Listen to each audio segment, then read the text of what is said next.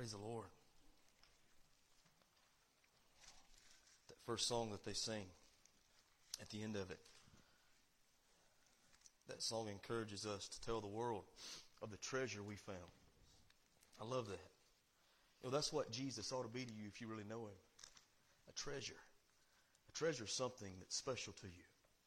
A treasure is something that you hold dear to your heart. A treasure is something that um, means more than anything to you, and that's what He ought to be if you really know Him. I'm telling you, folks, I went for years knowing about Him, but I didn't know Him. I went for years going through the motions of what I thought a good little boy or a good Christian ought to be, but I didn't know him. But when he became real to me, he became my treasure. I tried religion. It gave me no peace. There was no contentment in it. There was no joy in it. It was drudgery. I, I got tired of it. I, I was done with it. I tried to do things my own way and please myself with all the pleasures of the world, and, and that didn't do it for me. But I'm going to tell you something. When Jesus found me, it changed everything. He became my treasure. I can tell you how good He is. I truly know what peace really means, how the Bible says we can know peace that passes all understanding. I, I know what that means now. I know what the Bible's talking about when it says joy unspeakable and full of glory. I, I know what that means now. I know what the Bible's talking about when it's talking about living a life of purpose. I, I know what that means now. All because of Him. Not because of church membership or, or, or, or anything else, but because I know Him. And He's become my treasure. He's broke the bondage of sin that had me, had a stronghold and a stranglehold on me. And praise the Lord, He set me free. Ain't He good?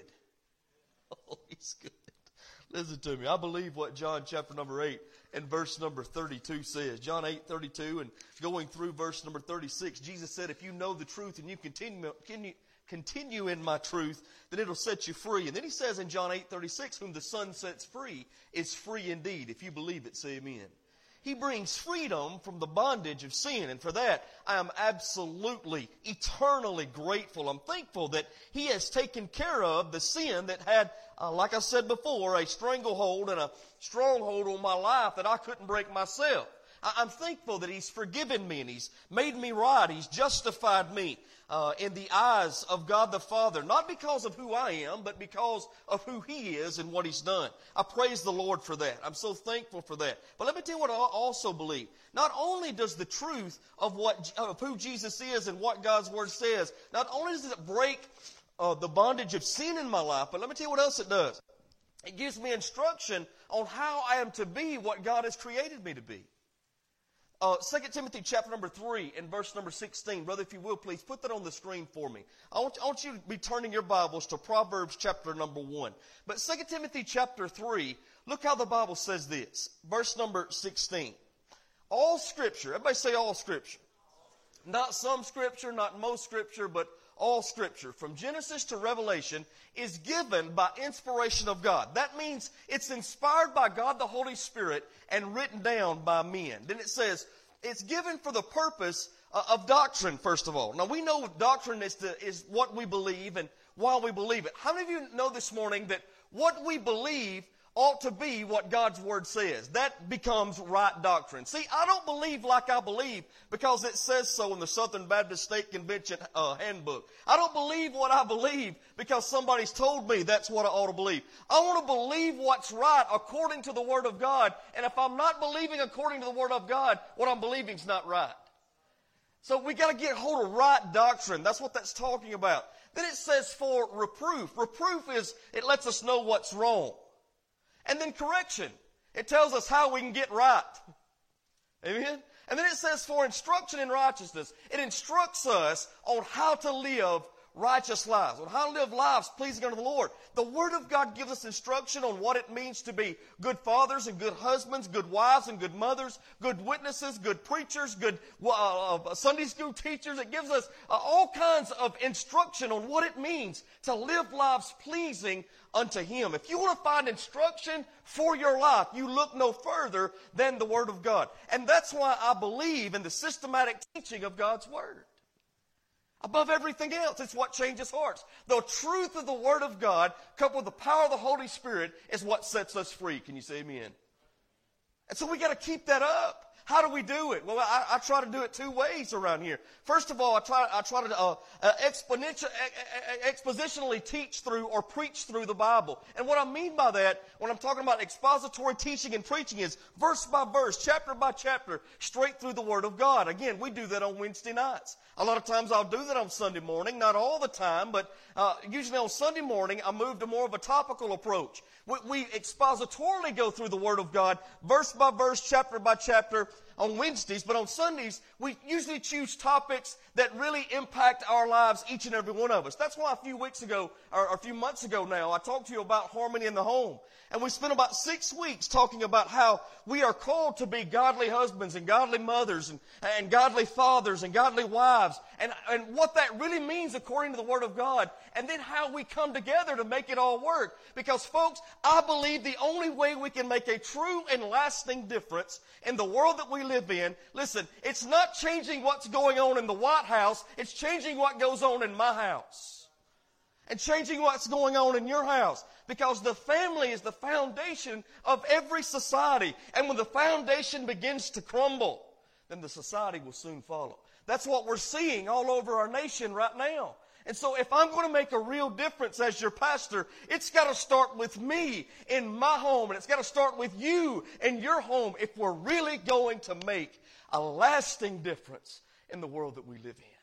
So we moved on from our immediate family, that Harmony in the Home series, to the last three or four weeks we've been talking about our church family and what it means to be a part of the body of Christ. We talked about the miracle of the church. We talked about the method of the church. We talked about the mission of the church. How many of you are thankful this morning, folks, that Jesus himself said he will build his church?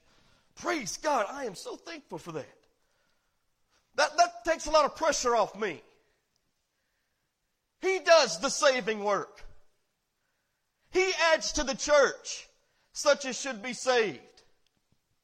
Now He lets me be a part of it and He lets you be a part of it and that's fantastic. And He even gives us the power through the person of the Holy Spirit to accomplish His work, His mission. But He's doing the work. He will build His church and the gates of hell will not prevail against it. I read just a few years ago, I was uh, just doing a study on um, what it meant to be a humanist and what it meant to be a materialist. And and and because uh, that's what I see a whole lot being taught in our world materialism and humanism and how that uh, man is the end all be all. Well that's not what God's word says. Can you say amen? And we and a lot of the reasons why we are where we are today is because man thinks they're the end all be all.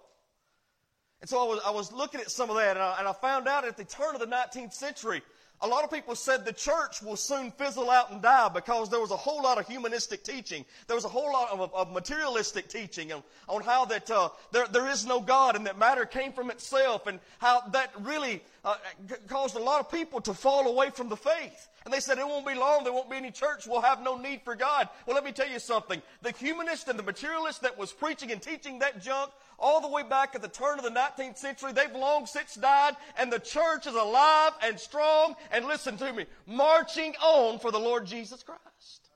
Why? Because Jesus said, I'll build my church, and the gates of hell won't prevail against it.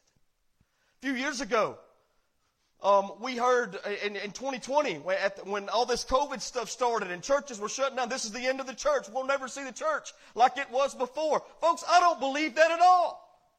COVID will come and just like every disease, COVID will go. But I'm going to tell you this, the church of the Lord Jesus Christ will remain. I'm talking about the true church. I'm talking about the blood bought, born again believers. If there's one thing I am thankful for, a lot of what's happened through this disease is it's weeded out some who said they were one thing but showed to be something else. That's not a bad thing. It's really not. I'm just trying to tell you the church will remain. I'm thankful for that. This morning, I want to move on from those topics, and I want to talk to you this morning on the toughest job that you'll ever love. The toughest job you'll ever love. I want to talk to you today about parenting with a purpose. For the next two weeks, we're going to be looking at that at least. And then after that, we're going to be talking about the rapture of the church and what the Bible says about it. So you be praying about those upcoming services. But this morning, I want to give you some, uh, some advice straight from the Word of God. I'm talking about some biblical instruction straight from God's Word that will help us be parents that we want to be, that God wants us to be, and our kids need us to be. Amen. And if you want to find out what it means to be a parent who's parenting with the right purpose, you look no further than the Word of God. What is our purpose as parents trying to raise our children up in the nurture and admonition of the Lord? What is our main goal, or what should be our main goal? Let me, let me tell you this, folks. My main goal for my kids is not that they be wealthy. It's not that they be successful. It's not that they be famous. Now, please don't misunderstand me. I'm not against them being any of those things. Matter of fact, I'd rather them be wealthy than not wealthy. I think it's a lot, lot, lot easier in life if you've got money if you don't have money. So I want, to, I want them to make all the money they can make. I, I want them to be successful. I'd rather them be successful than not successful. Amen?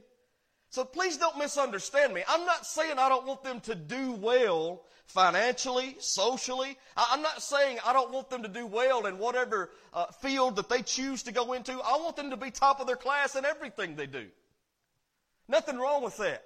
I'm just saying that's not my main goal. Because if we accomplish all of those things, but we miss the main goal, then we've missed it all. Let's say that I teach my children how to grow wealth and they become multimillionaires, but I don't teach them how to follow Jesus. What's it going to matter if they make all the money in the world and die and go to a devil's hell? What's it going to matter?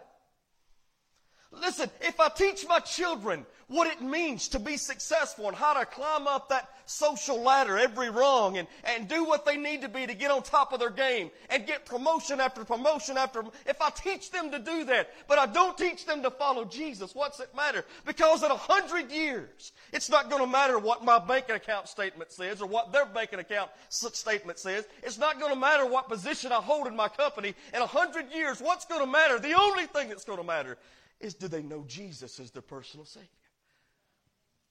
That's it. Now, I'll tell you this.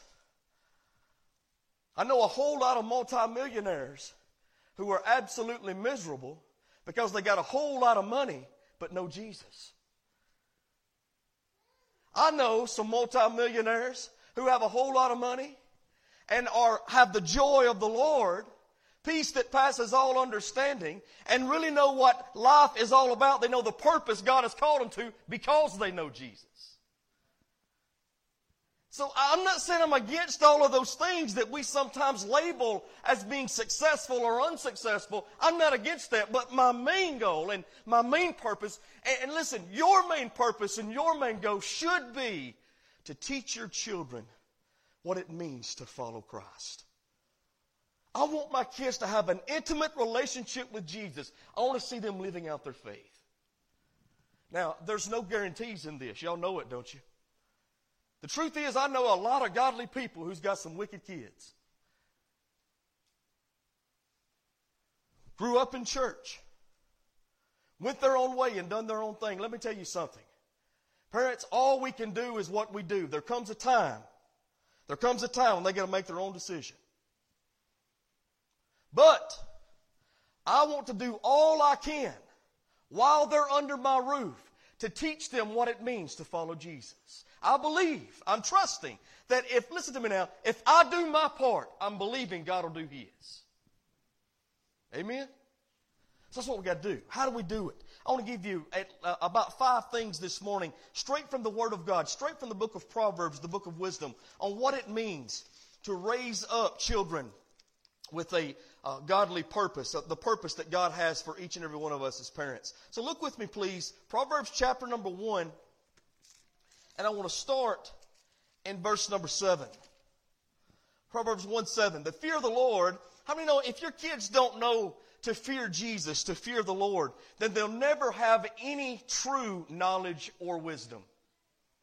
And they're only going to know to respect and reverence and fear the Lord if they see that in my life, if they see that in your life, parents. The fear of the Lord is the beginning of knowledge, but fools despise wisdom and instruction. My son, hear the instruction of thy father, and forsake not the law of thy mother, for they shall be an ornament of grace under thy head, and chains about thy neck. Now keep your place there in Proverbs chapter 1, and flip over with me to Proverbs chapter 20. Watch what this says. Proverbs 20 and verse number 7.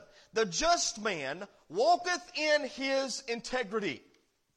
The just man walks in his integrity, and his children are blessed after him. Does everybody see that? I love that. That is a promise, I believe, from the Word of God. If you and I, as husbands and fathers, and you wives and mothers, if we walk with integrity, the Bible is saying that our children will grow up and follow after us. What, it, what it's telling us is they need a godly example. That's my first point. We need to give our kids a, a, godly example of what it means to follow the Lord. We've got to do that. We must do that according to God's Word. Let me say this to you. Do you know that your, your kids and my kids learn a whole lot more from my life than they do my lips? Dr. Chuck Swindoll is one of my favorite writers, and this is what he says. He says most of what your children learn from you, it's caught. It's not taught. They see it in your life. Heard a story one time about a mama who was fixing Thanksgiving dinner, her and her daughter.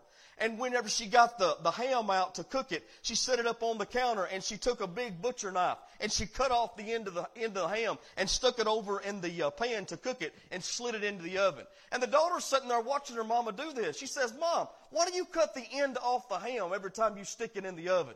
She said, "Well, I really don't know. That's just what my mama always did."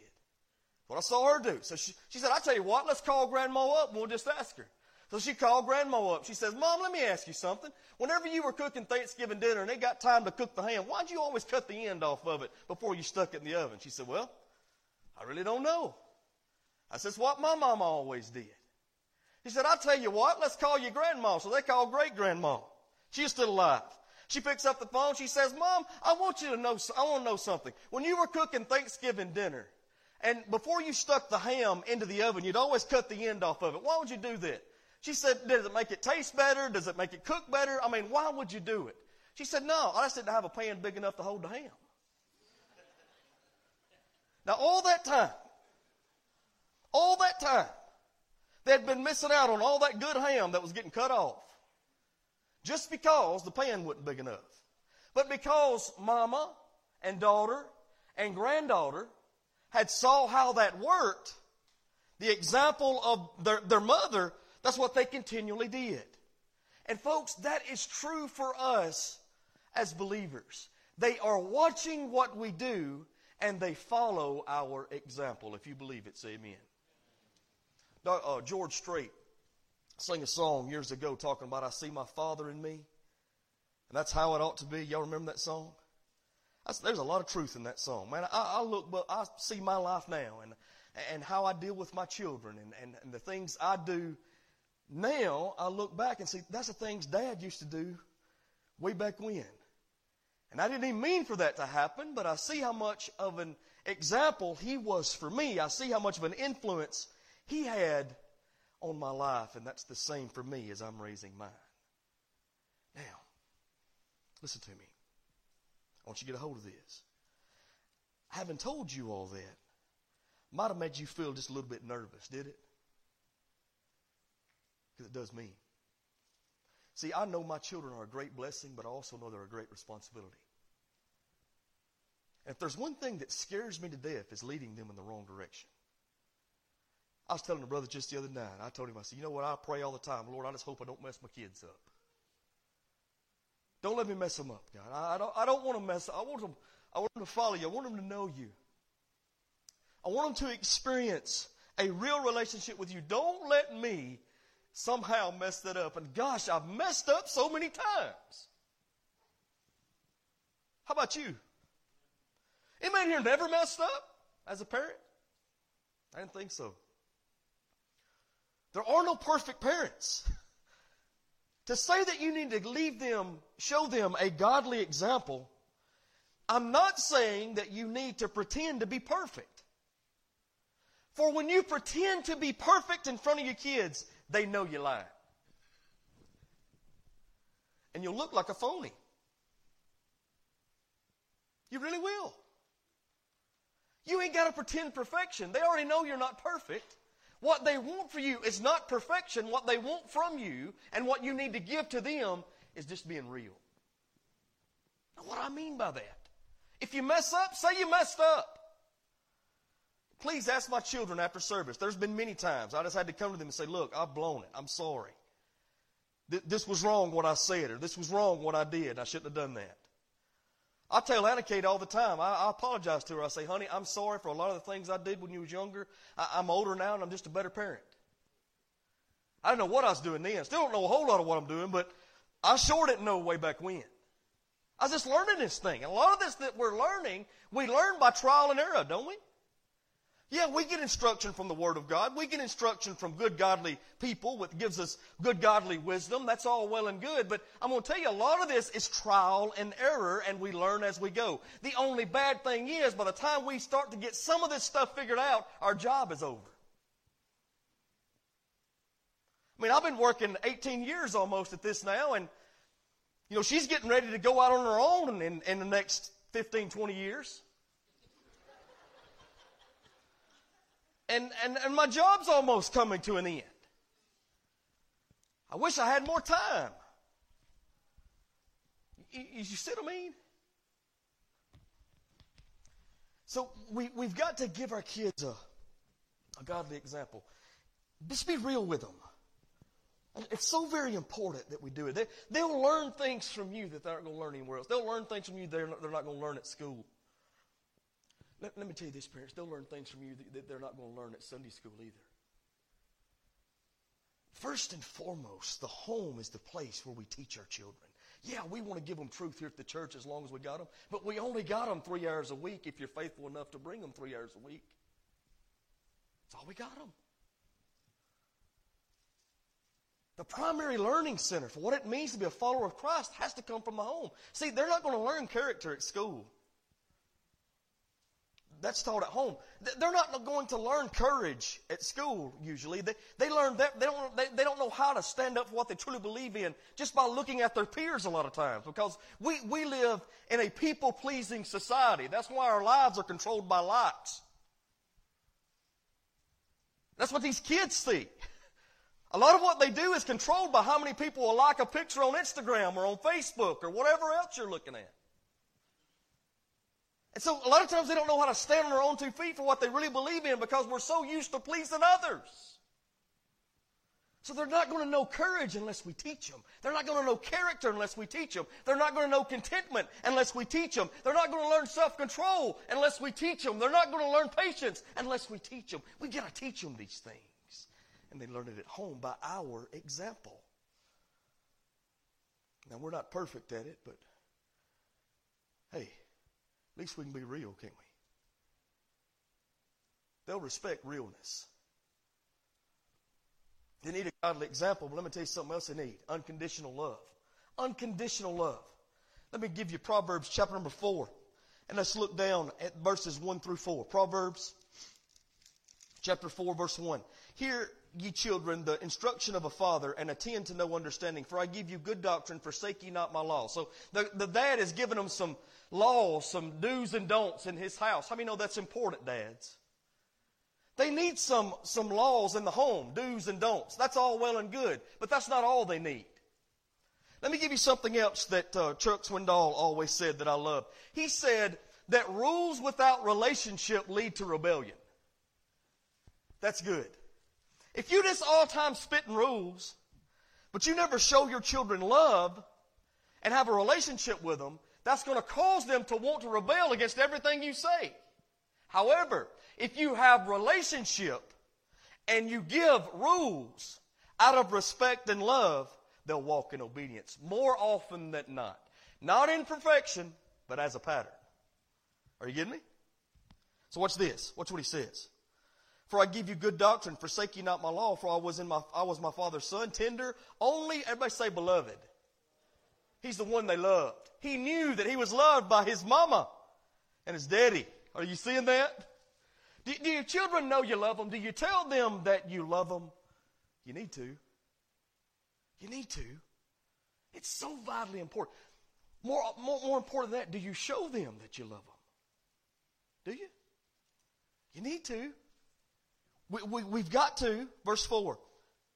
He taught me also and said unto me, Let thine heart, let thine heart retain my words. Keep my commandments and live. They need laws, the do's and the don'ts in the home, but they also need love. They need unconditional love. Let me tell you what unconditional love doesn't look like. A lot of people think unconditional love is giving them whatever they want.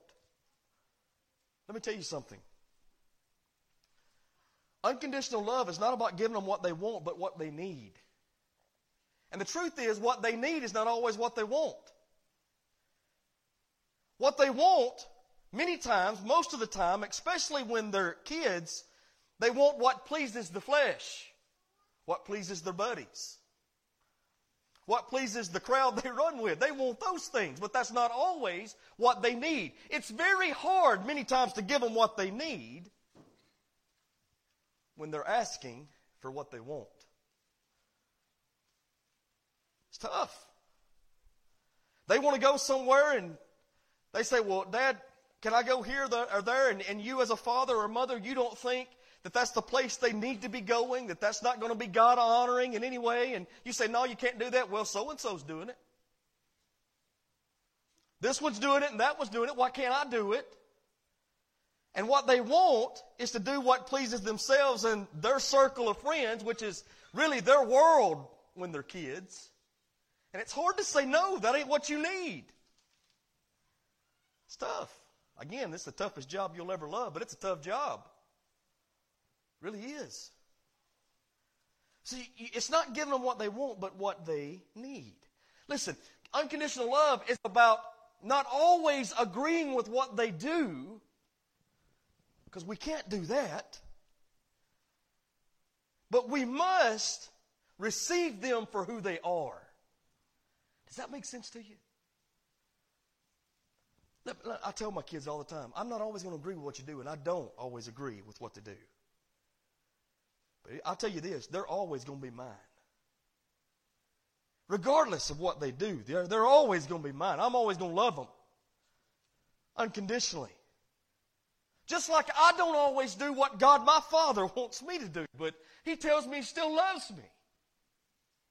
He's a perfect picture of what a father ought to be. And so, I don't always agree with what they do, but I receive them for who they are.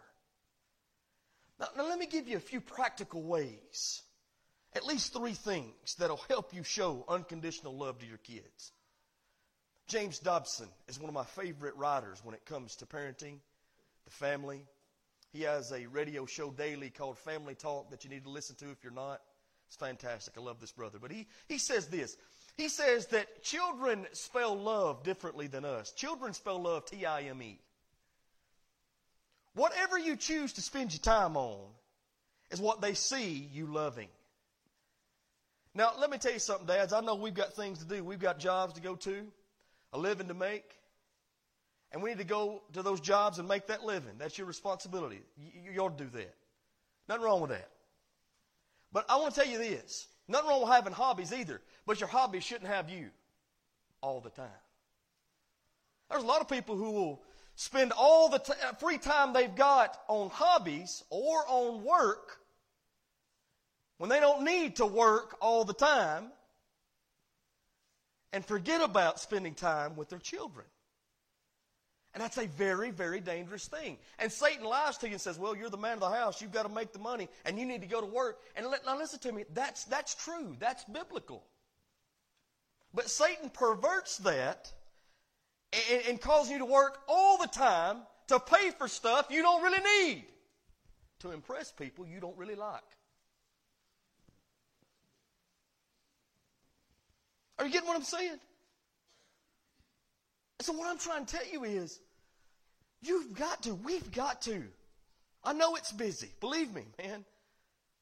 Seems like I, sometimes I feel like I meet myself both ways. I, I, I don't even know which end is up most of the time. I'm always doing something. I get it. But we've got to take time to spend time with our children. That's how kids see love. Take time to spend with them.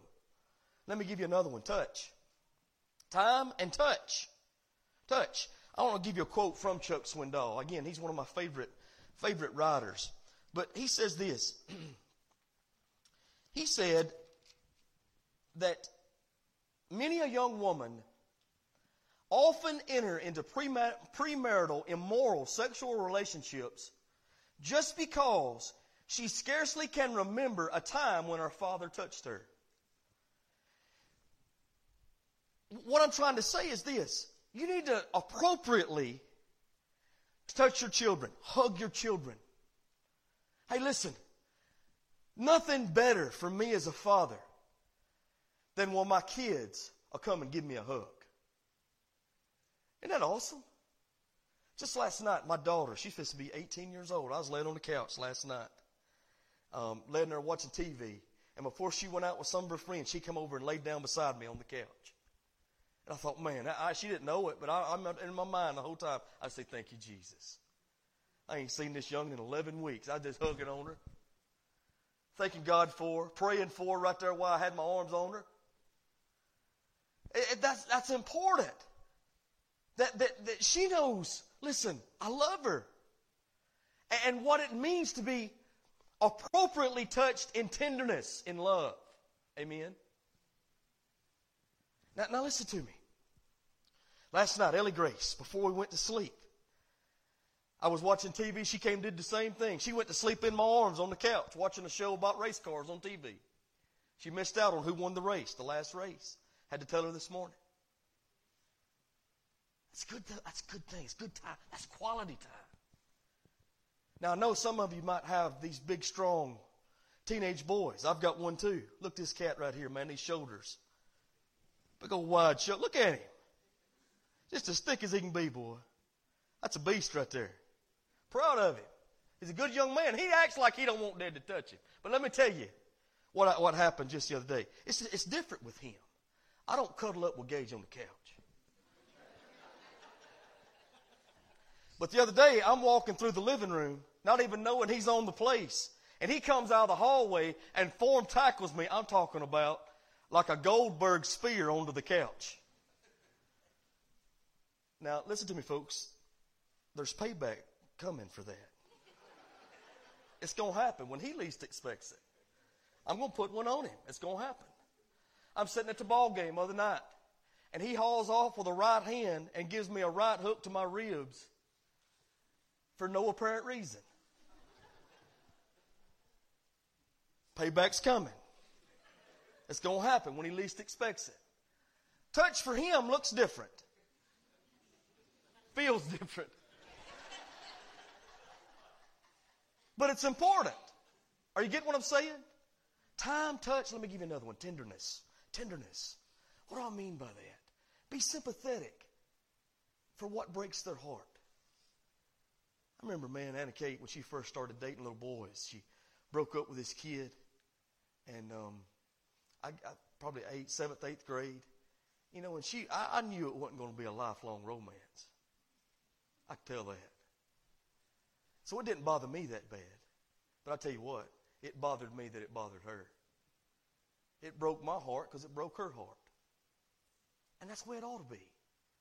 Be sympathetic to them. Time, touch, tenderness.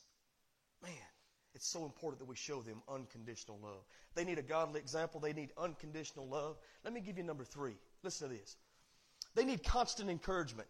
Children need encouragement like a plant needs water. Now, I'm telling you that because few, just last week, as many of you know, we were, we were gone all week long and nobody was there to water our plants. At the beginning of the summer, my wife went over to Fulton, Mississippi and paid the power bill for one of the nurseries over there when she went and bought the plants that went around her house, you know. And we've been trying to keep these dudes alive because we spent a lot of money on them at the beginning of the summer. And we've been watering them, and, and Ellie Grace has, keeping them watered every day. And it was looking great when we left, but when, when, when we got back, those plants were just drooped over like this. Y'all know what I'm talking about? That's how they do, ain't it? When they don't have any water, when it's hot outside. So what I did was, I took the water hose, stretched it out, went over there, and, and sprayed some water in both pots. And the next morning, when I walked outside, the plants were like this. They were up like this. Look great. Look lively. The same thing happened. You ever see your kids come home from school and they're like this?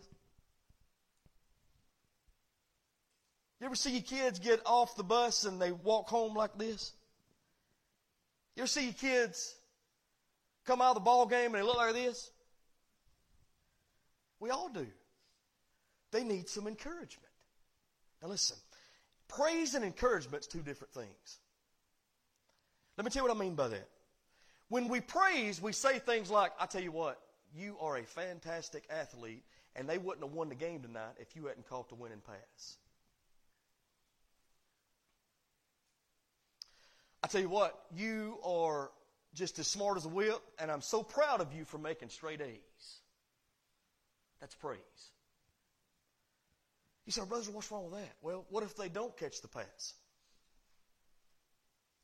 What if they don't make straight A's? But they've tried as hard as they can. What about that? See, what you're teaching them, whether you realize it or not, whether they realize it or not at the time, you're teaching them that you, that you love them because of what they do, not because of who they are.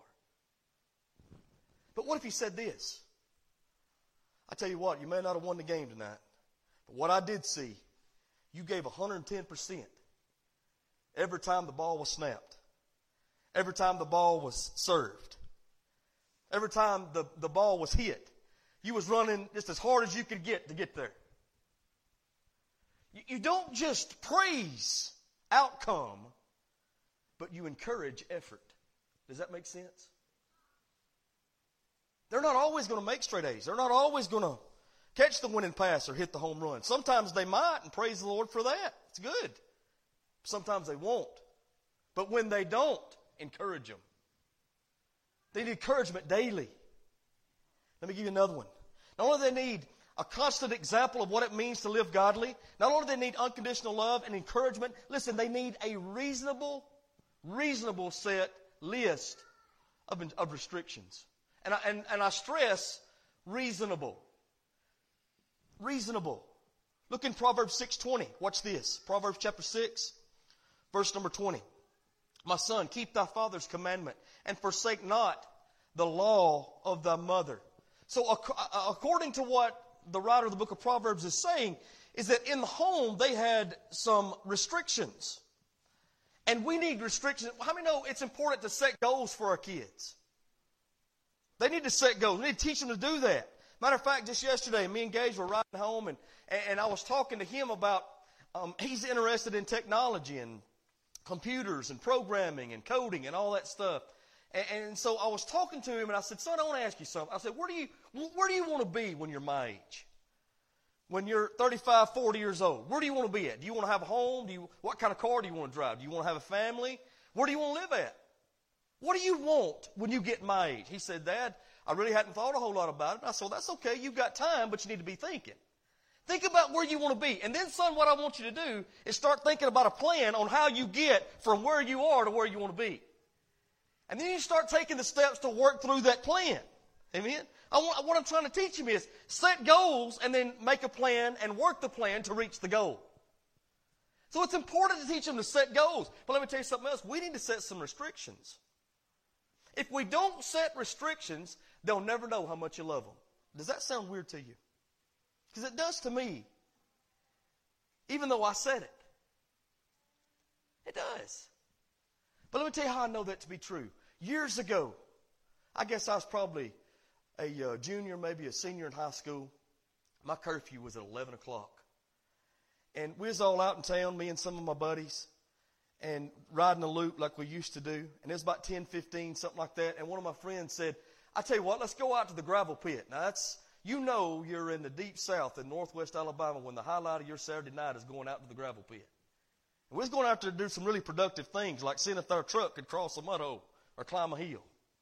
He said, man, come on, let's go. It's going to be great. I said, nah, man, I can't. I said, Daddy done told me I better not miss curfew. I've got to be home at 11 o'clock. And that young man said something to me. He said, well, my daddy lets me come home whenever I want. He don't care about me or what I do.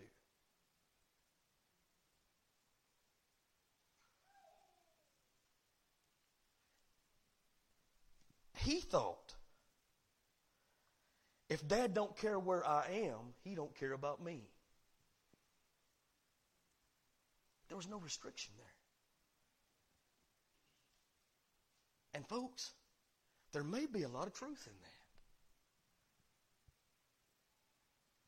There's got to be some restrictions in your home, but they need to be reasonable. Let me give you the last one. The last one's this give your kids a happy home. Amen? A happy home. Man, they need a happy home. And we'll talk about how you can, how you can do that. But Proverbs chapter number 15, or chapter 15, and look down at verse number 13, and we're done.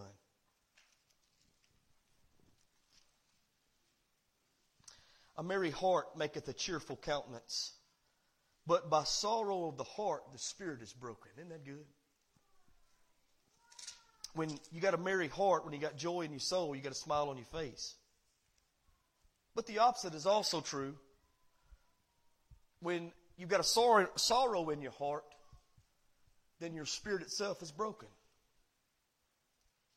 Parents, it's our job to provide for our children a home they enjoy. Now, how do we do that? Well, number one, dads, let me tell you something. Don't take yourself so serious. Don't be afraid to laugh. Don't be afraid to cut up and have a good time, be silly with your kids. That's all right. Don't be afraid to listen to the joke they have and laugh at it. It's not going to kill you. Don't, don't be afraid to have a family game night. And even if you win or lose, have a good time. Don't take yourself so serious. Let me tell you what I want for my kids. When they're 40, 50 years old, hope I live that long.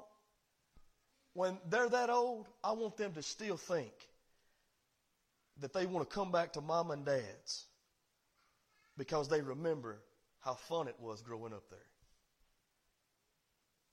I want them to enjoy being in my house now. And if they enjoy being in my house now, I kind of believe they might enjoy it in the future. Then they bring them grandbabies. Amen? And we'll all have a good life. Is this making sense to you? Give these kids, give your kids, our kids, these kids, these things from the Word of God. And I promise you, it'll make a difference in your life make a difference in your parenting.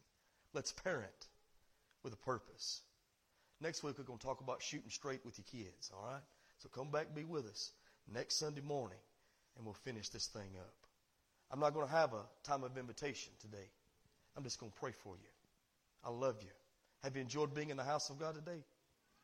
I've enjoyed being with all of you too. Take the Word of God and apply it to your heart and life this week.